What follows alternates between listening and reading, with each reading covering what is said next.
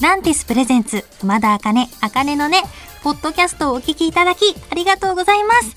このポッドキャストは、毎週月曜から木曜にかけて、日本放送で放送している番組を一本にまとめたお得なパッケージ版です。早速、お聞きください。どうぞ。エアハイプンの皆さん、お疲れ様でした。こんばんは、熊田茜です。はい。皆さん、あの、私のインスタグラムって見てくださってますでしょうか？あの、ストーリーにね、私のサードシングルの心流行るの2番サビの振り付けを踊ってる動画を毎日投稿してるんですよ。でね、いつ頃からかな？リリースの8月4日の1ヶ月前からやろうって話をしてたんで、もう30本以上動画を出してるんですよ。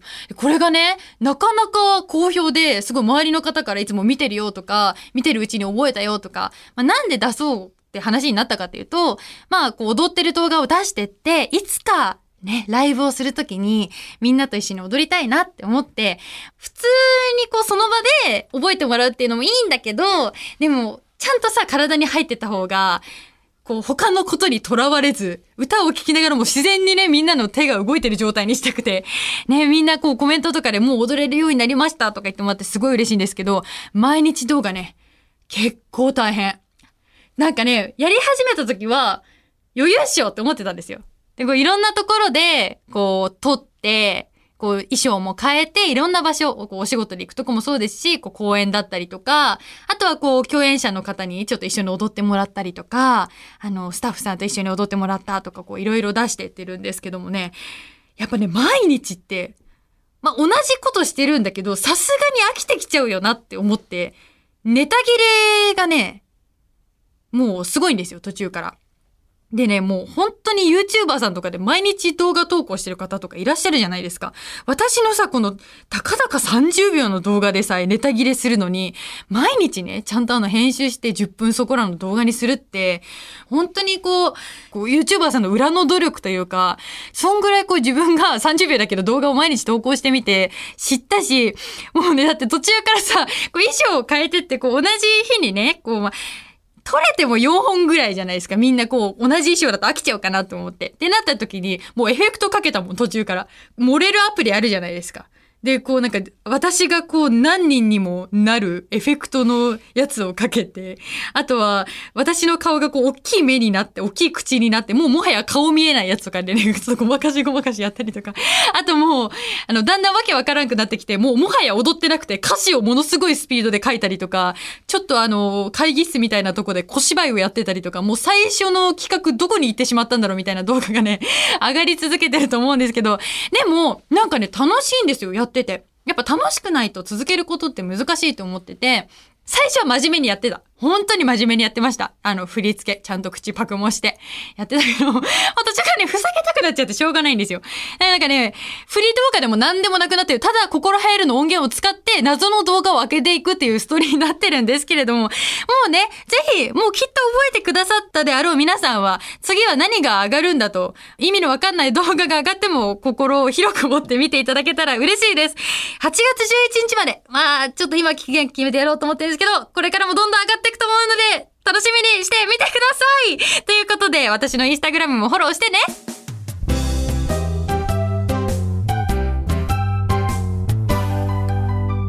夜遊びさん、お疲れ様でした。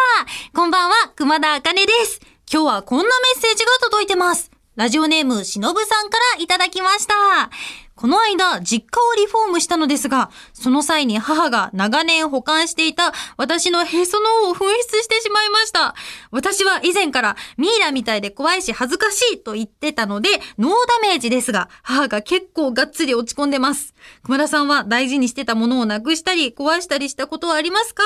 また、そんな時はどうやって立ち直りますか？ということでメッセージありがとうございます。そっかー大事なものをね、なくしちゃうのは、きっと辛いんだろうと思います。そっか、私ね、まずね、このへその緒っていうね、文化が、なんか、ない、私の世代ないんじゃないかって思ってて、あの、なんかなんでかっていうと、なんか学生時代にこう授業で、こう習ったんですよ。こう、へその緒は、あの、お母さんと繋がってた大切な宝物だから、こう、ちょんって切ったものを、こう、木の箱に入れて大切に保管していました、みたいな。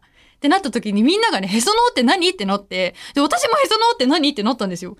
だからなんかこう、あ、そういう文化もあったんだなって思ってて、で、今、それをスタッフさんにお聞きしたら、え、そんなわけないよって。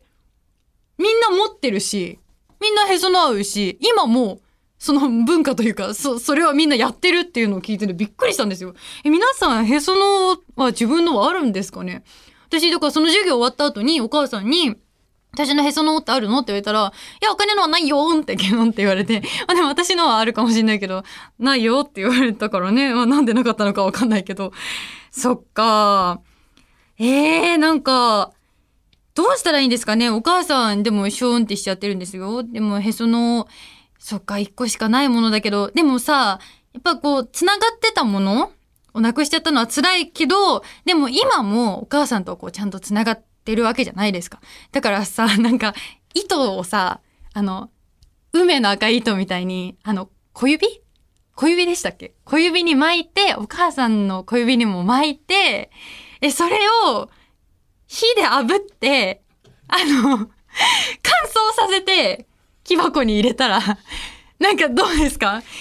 あの、手作りへその、今の、今の繋がってる証を作って、新た、新たに、新たに作るっていうのはどうですか？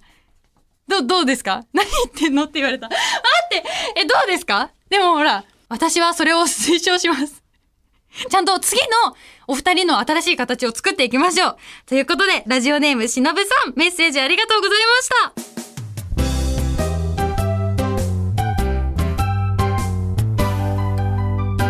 フワちゃんさん、お疲れ様でした。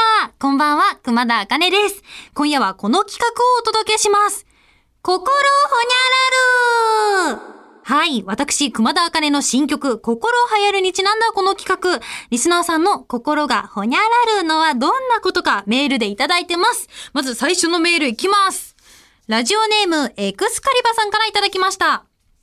私の心、流行るのは、夏祭りで頭にお面つけて、フランクフルトを頬張るときです。いや、いいですね。追伸、熊田さんは譲れない屋台ありますか？ということで。うわあ、いいね私、お祭り大好き人間なんですよ。もうあの、近所のお祭りはやってるとこ全部行きます。もうね、一人でも行く。いや、いいね。私ね、譲れない屋台は、型抜きと、なんか飴屋さん。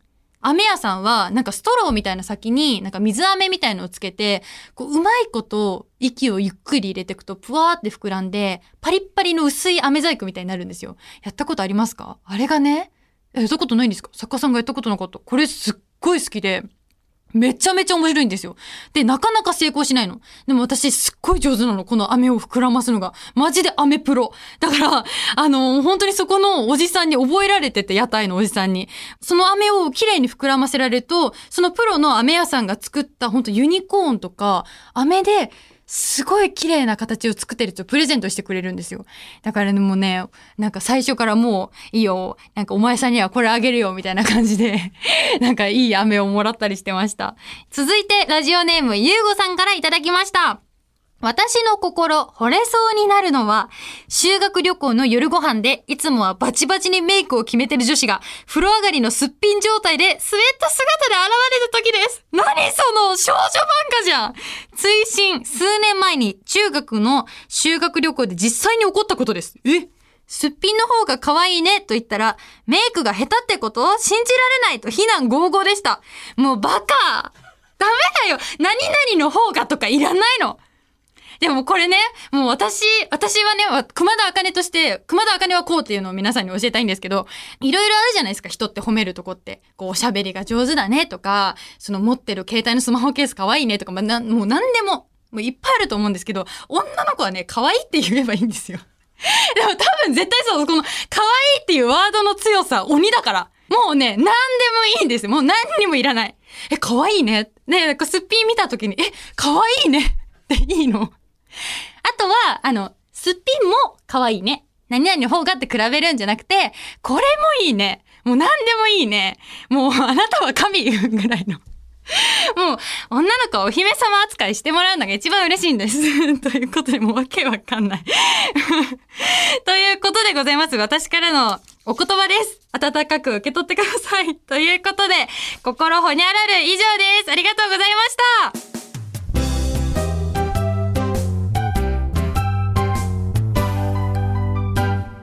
ぺこぱさん、お疲れ様でした。こんばんは、熊田茜です。今日はこんなメッセージが届いてます。ラジオネーム、お留守番さんからいただきました。夏真っ盛り。ということで、私が実際に体験した不思議な出来事についてお話しします。ちょっと待ってください。これ、怪談話ですかね私が前にラジオで怪談話待ってますって言ったから送ってくれたのかないやちょっとそれっぽく読まなきゃダメですよね。ちょっと頑張ります。今、暗闇です。私の顎の下からパッと。夏真っ盛り。ということで、私が実際に体験した不思議な出来事についてお話しします。その日は、珍しく父も母も帰りが遅く、私は初めて台所に立って自分の夕食を作っていました。ふと、どこからか、こた、こた、こた、と、何かを小さく叩くような音が聞こえた気がしました。上の階の人の足音かなと思い、あまり気にせず料理を進めること1時間。やっと炒め物を完成させた私は、炊きたてのご飯をよそうと、炊飯器に目をやりました。すると、なぜか触っていないはずの炊飯器の蓋が、もう開いているのです。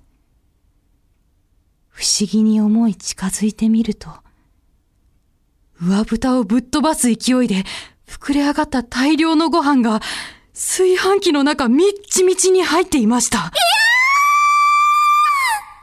これは後日分かったことですが、私はお水を入れるラインのところまで米を入れてしまったようで、調理中に聞こえた不思議な音は、炊飯器の蓋が大量の米にぎゅうぎゅう押し上げられる音だったのです。怖いですね！そんなことありますか？炊飯器の中にみっちみちになるほどご飯を入れるということは、あなたの後ろには何かもう取り付いている。そんなことは人生でないよ。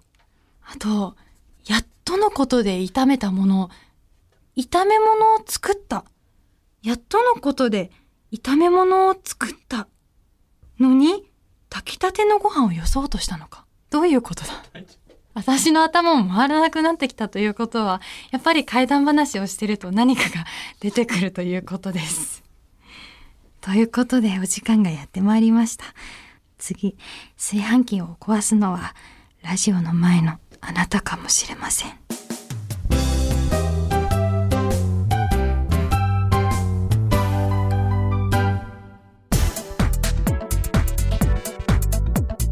聞いていただきました。熊田茜、茜のね、いかがでしたか？この番組ではラジオの前のあなたからのメッセージをお待ちしています。あなたが日常で出会った格言、元気が出る言葉などを教えてください。受付メールアドレスは、あかねアットマークオールナイトニッポンドットコム、あかねアットマークオールナイトニッポンドットコム、すべて小文字で AKANE です。ツイッターは、ハッシュタグ、あかねのねをつけてつぶやいてください。最後のねは漢字の音になっております。また次回お耳にかかる日までお元気で、熊田茜でした。まったねー。